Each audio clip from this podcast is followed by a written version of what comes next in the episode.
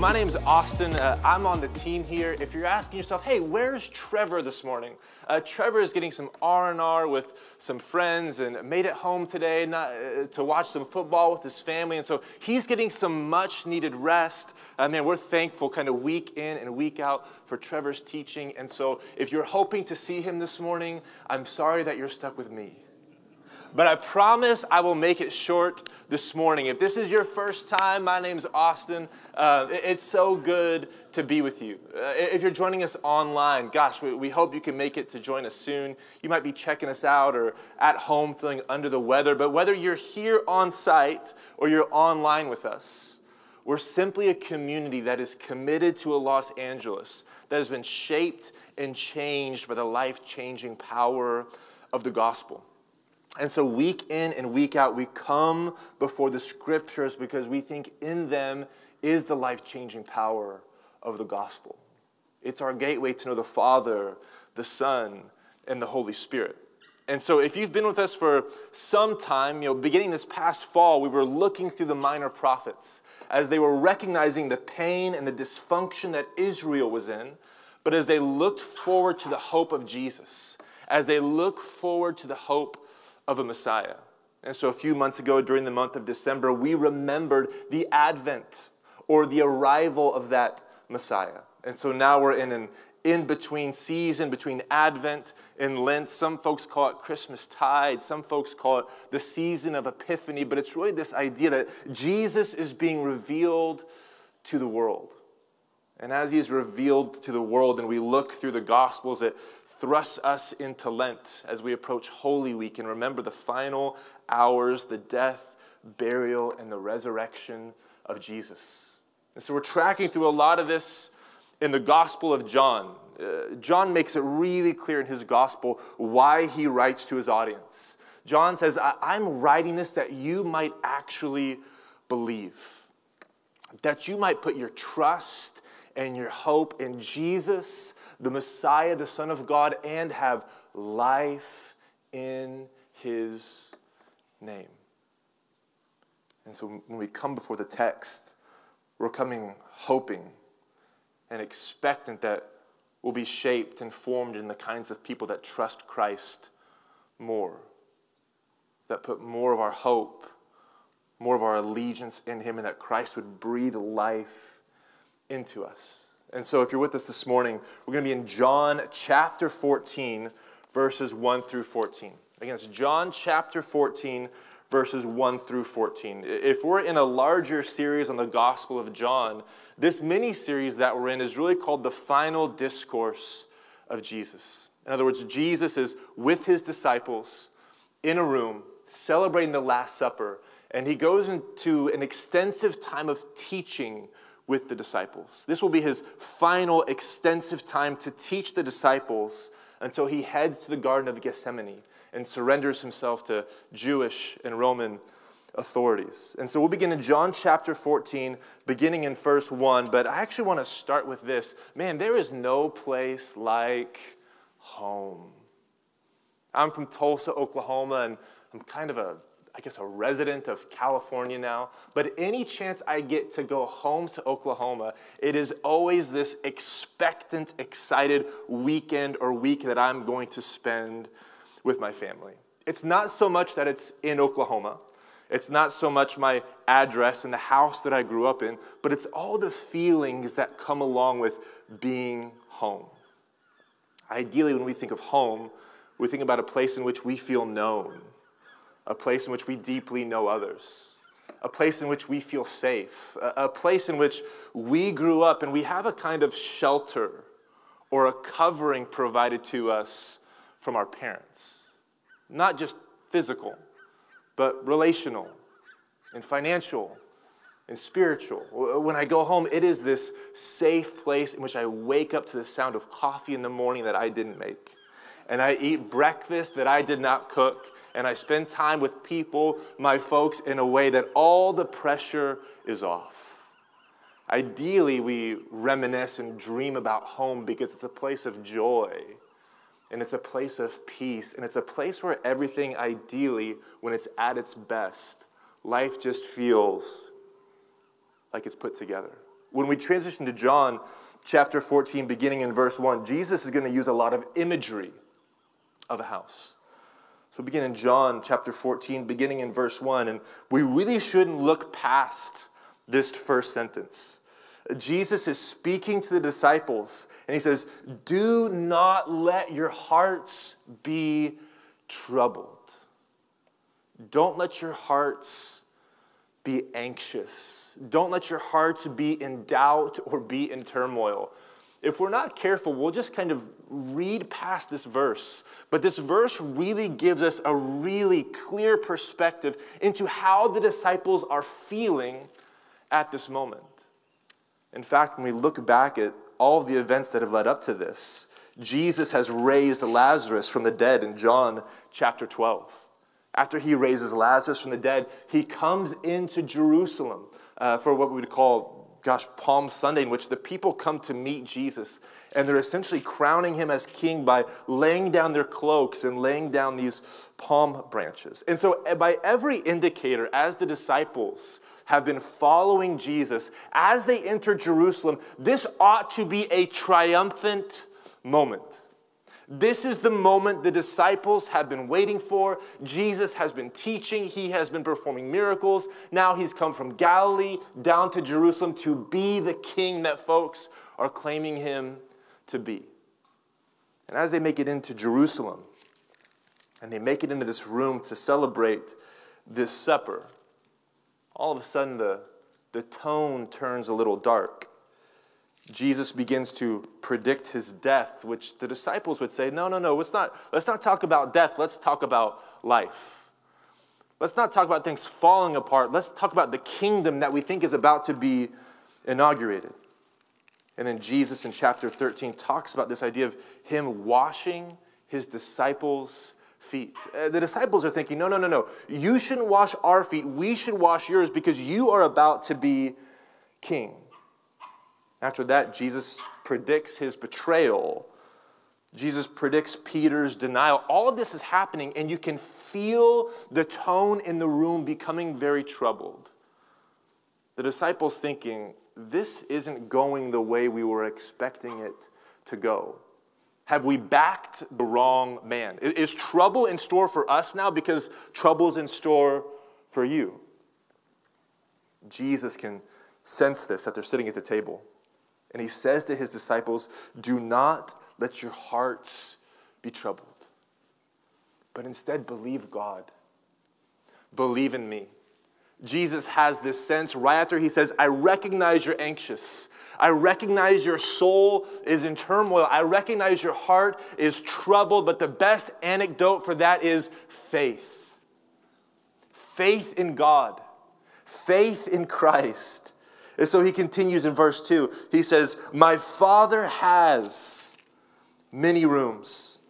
If that were not so, would I have told you that I am going there to prepare a place for you? Uh, when we talk about this idea of a, a father's house and there being rooms, uh, some scholars that have done some archaeology uh, in this area of the world at this time, it would actually look a lot like this.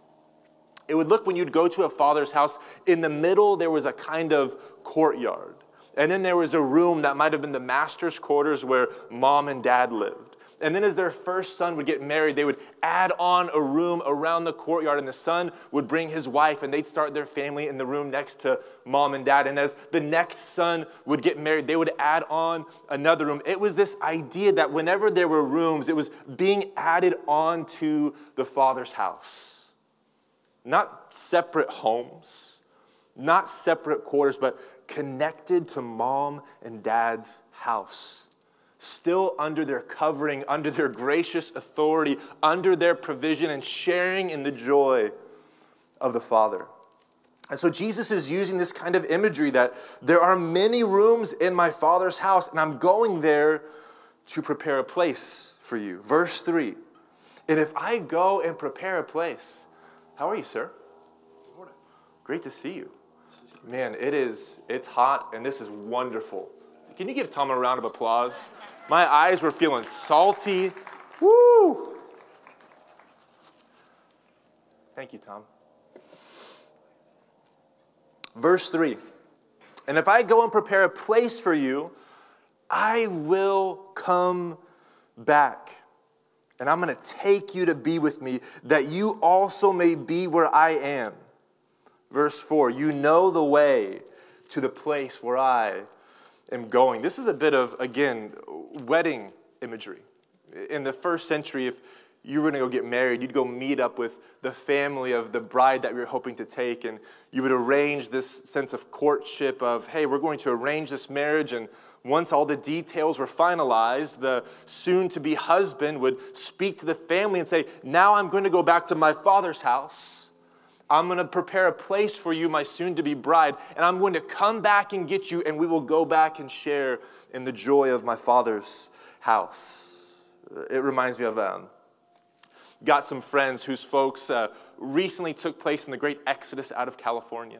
They moved to Idaho and bought a bunch of land and bought a bunch of space, and they've got a home, and they essentially started to build a compound. They've got the main house and they've got homes connected to it. And often they tell my friend, hey, when you and your wife are ready, there's a place for you here. And we'll come down and we'll help you pack and we'll bring you up and you can share in all of this joy. This is the kind of image that Jesus is talking about. The disciples are troubled, they're anxious, they're in turmoil, and Jesus gives the disciples a promise of a place, a place in the Father's house that they can enjoy. And so, one of my questions for us this morning is Are we putting more trust and more of our hope and more of our peace in the home that we have here? or the home that God promises to us? Is the majority of our hope from the shelters of life and the storms that come in the home that we're building here, or the home and the room that Christ, even right now, is preparing for you? Here's some encouragement to you. If you're in financial hardship and things are really, really difficult, know that Christ is preparing a place for you. I mean, if your relationships are in trouble and your marriage is on the rocks, recognize that this is not the final place, but Christ is preparing a room for you. You may be in a season where you feel isolated and alone because your friends and family have moved. But no, this is not the final dwelling for us, but Christ, even right now, is preparing a place for you, and He will return to bring us home with Him. The text continues. This is verse 5. Thomas said to him, uh, Lord, we don't know where you're going. And Lord, we don't know the way. This is on the heels of verse 4, which Jesus has just said, You know both of these things. Thomas speaks up for all of them and says, Nah, we don't know. And then Jesus has this famous line in verse 6. It says, Jesus answered, I am the way, I am the truth, I am the life. No one comes to the Father except through me. If you really know me, you will know my Father as well. From now on, you do know him. Why? Because you have seen Christ. You've seen Jesus. Uh, this is an interesting moment. This phrase is um, popular if you've been around Christianity for a while. This idea that Jesus is the way, Jesus is the truth, and Jesus is the life. Lots of ink has been spilled on what this means, and there's many things that can be true about it. Uh, one of the things that some scholars point out in this passage is that when Jesus says, I am the way, the truth, and the life, it's actually a reference to Torah. It's this idea that in the first century, when Jewish rabbis and those that were worshiping would reflect on Torah, they would say, Torah is the way to God. Torah is the truth about how the world actually is, that the God of Israel is the God of the whole world. And Torah is life life to our bones and life to our relationships. And here you have Jesus, a Jewish rabbi, speaking to his Jewish disciples, saying, Do you want to know the way? Let me tell you, I am the way. I am the truth. I am the life. In other words, Jesus is the embodiment of Israel's scriptures in himself. Uh, it makes me think of some folks that have um, been reflecting on art the last hundred years. They talk about the, the importance of art in the world around us. Uh, and one philosopher that's speaking about art says life is full of all of these abstractions about various things, and art gives us a visual, concrete example of all those abstractions together. In other words, and these are a, a bit in jest, you might say, What does it mean to be American? Go through and say, well, based on the Constitution and the Bill of Rights and a little bit of history, and you can create all these values and virtues of what it might feel like to be an American, or you can look at a mural of George Washington crossing the Delaware River. Say, that's what it looks like to be American. That's what it means. Maybe ask yourself, what does it, what does it mean to be a man? And you can come up with all kinds of virtues and values. Well, men do A and men do B and men do C and men do D. And you can get this long list, or you can watch a John Wayne movie. And you can say, That's a man. That is a man's man. There's a similarity here. When you get to Torah, there's all these values and virtues of what Israel should be like, what they should do, how they should act. And you could come up with, I think, the you know, Israelites at this time had about 653 laws. And Jesus says, just look at me. I'm the embodiment of all that. You, you want to know what to say? Look at me. You want to know how you should act? Look at me. You want to know how you ought to pray, listen, and hear me. Jesus is the embodiment of the Torah, and he's speaking to his disciples, saying as such. That's why these gospels are so precious to the Christian community. When we look at the life of Jesus, how he treated people, how he talked about the kingdom of God, how he prayed and acted in faith, how he surrendered his life, we are getting a very clear picture into the Word of God summarized into one person Jesus, the living and embodied Word of God. So when you read the Gospels, we're getting the clearest picture of what Jesus is like, and as such, what the Father is like. So we started this by saying, first, there is a place for disciples. There's a place for disciples, and our final place is not here, but it's in the Father's house, a house full of joy and peace and covering and provision. Second is there's a person for disciples, and that person is Jesus. He is the way, He is the truth, He is the life. We ought to look no further than Jesus to know how we ought to make our way through life.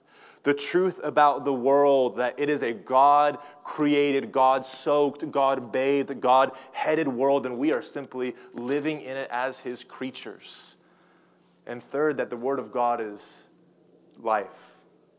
Life to our bones. The, the third and final thing we're going to talk about this morning, because there's a lot of salt in my eyes, is this that for disciples, there's a promise for disciples. The disciples in this moment, they're troubled, they're in turmoil, they're, they're anxious, and Jesus gives them this promise. We're going to continue in verse 8. Philip said, Lord, show us the Father and that will be enough for us. Uh, Philip is uh, probably looking for another theophany scene. Theophany scene is just these moments of kind of mystic, radiant glory in which you have this grand vision of God. Uh, Philip and the disciples have had a, a, previous theophany, some of them have, in which there was a transfiguration. Uh, and Philip is saying, We'd like one of those, but let us see the Father. And Jesus continues in verse 9. Don't you know me, Philip? Even after I have been among you for such a long time, anyone who has seen me has had their own theophany of what the Father's like. Anyone who looks at me has seen the Father. So, how can you say, Show us the Father? Don't you believe that I am in the Father and the Father is in me? The words I say to you, I do not speak on my own authority. Rather, it is the Father living in me who is doing his work. In other words, every hand, every, every work that Christ put his hand to, every healing, every miracle, was actually the Father's work through him. Verse 11 Believe me when I say that I am in the Father, The Father is in me. Or at least watch this, at least believe on the evidence of the works themselves. If it's hard on my own word to believe that the Father and I are one, look at that moment in which I healed the man that was sick. Look at that moment in which I opened blind eyes. Look at that moment in which I fed the 5,000. Look at that moment in which I raised Lazarus from the dead and come to that conclusion that the Father and I that were one. That's the second time this word works is mentioned. The works that Christ does, it's actually the Father through him. You can believe the evidence of the works to believe that Christ and God are the same. And then he continues in verse 12 Very truly I tell you, whoever believes in me, not whoever believes in me from some geographic area of the world, not whoever believes in me from a certain generation, not whoever believes in me from a certain socioeconomic status, but whoever believes in me will do the works I have been doing. What an interesting thing that Jesus says. Whoever believes in me will do the works. Not they got a chance of doing the works.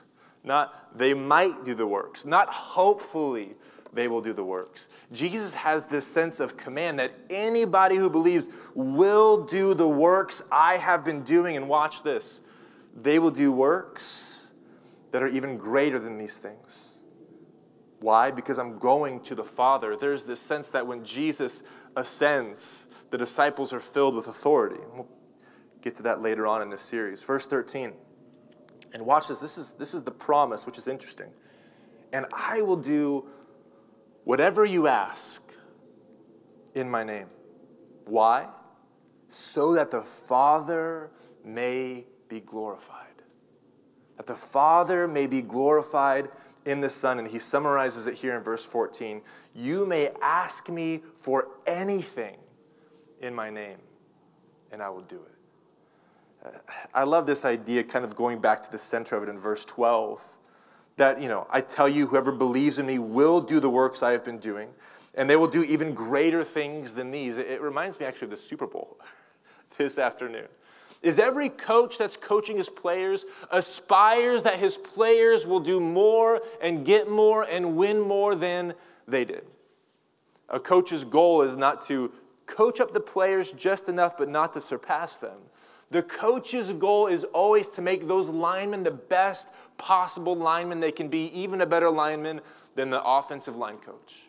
That coach is always trying to train up the quarterback to be the best quarterback he can be, and even a better quarterback than the quarterback's coach. There's this idea here that in the Super Bowl, coaches are coaching up their players to be better than themselves.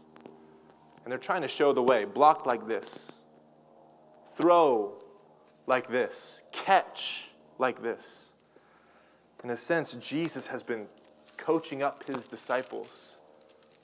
Pray like this Fast like this.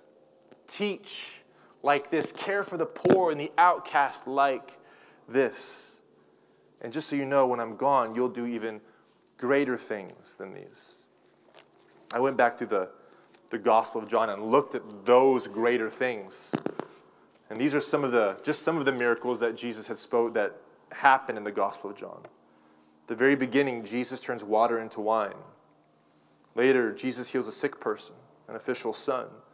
Later, Jesus heals a man born crippled so he can make it to the waters. Later, Jesus feeds 5,000. Later, Jesus walks on water. Later, Jesus opens blind eyes. And later, Jesus raises Lazarus from the dead. And here it is, just on the tail end of that. Jesus says, And greater than these things will be your works. That really kind of messed with me this week it messed with me about what kind of expectation do I come before the Lord with? What kind of faith or trust do I come before the Lord with? That when I ask things that are in His name for the purpose of glorifying God, that He will do them. I'm glad I'm not telling you that Jesus is going to do it because Jesus said He's going to do it. Because what a bold promise. Whoever believes will do these things. Reminds me of me, uh, speaking of going home asking my parents for things as a kid. I loved going to my parents and asking them for $5 to go to the movies, asking them for some breakfast in the morning, asking them for a bicycle at Christmas time. Because I knew the goodness and the generosity of my parents, that if it was in the right time, and if it was in the right season, and it was in line with our values, my parents were going to do it. My parents were never going to withhold food from me unless it was ice cream at 11 p.m. Not the right time, not the right season, probably not in line with our values. If I'm asking for a baseball bat during football season, uh, Austin, probably not the right time, probably not the right season, we'll get you a football instead. Uh, so there was this sense with my parents that they always wanted to give me what I was asking for. But they always imagined and their yes was always in line with the right time, the right season, and in line with our values. Jesus bakes this in here. He doesn't say, whatever you ask, I'm just going to give it to you. He says, whatever you ask in my name. In other words, the requests that you have are in line with the work that I've been doing, in line with my vision, in line with my values, in line with the way that I've spoken about the kingdom of God. And when you ask, it isn't for your own glory, but it's that God might be glorified. Even when I'm praying and I'm thinking to myself, is, does this prayer request glorify God? Is this in line with what the name of Jesus represents and what he encouraged us to? Even if all those boxes are yes, I can at times feel my confidence waning. I can at times feel my trust and my hope that he will do it wane. And so I want to ask you when you come before the Lord with a request, in the name of Jesus that's in line with what he says about the kingdom of God and with a request that glorifies the Father, with what kind of expectation and trust are you coming before the Lord with that he will do it? That your request will not return to you void. Part of me even is struck by the church at large. As a church, how expectant and confident do we come before the Lord with that He will provide for what we ask for if it's the right time, right season, and in line with that. And so those are the, those are the three things in this passage. That for every disciple, if your heart is troubled, and if it's distressed, know that this is not the end for you, but Christ is preparing a place for you in the Father's house filled with joy and peace and provision and covering. And know that Jesus gives you Himself. He is the way, He is the truth, He is the life. If you want to know what the world is actually like and how we ought to journey through this world, look no farther than Christ, the embodiment of the Scriptures. And finally, there's a promise for you that if you believe, whether you're risen junior or you're one of our more seasoned believers here, that Christ says He will do what you ask for if it's in His name and if it glorifies the Father. And so let's pray.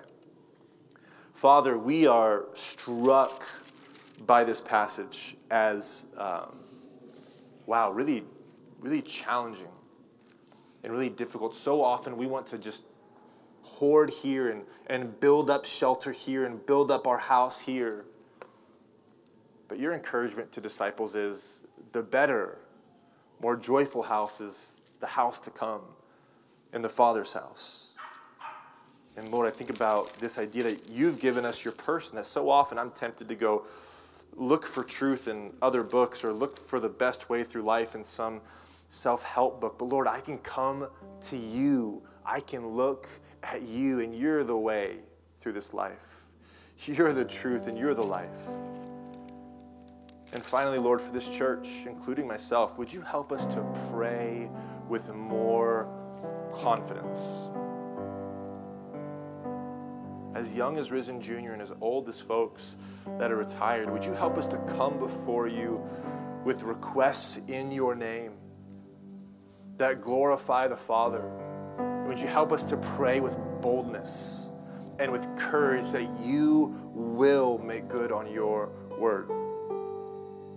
To do anything that we ask. It's in the name of the Father, and the Son, and the Holy Spirit that we pray.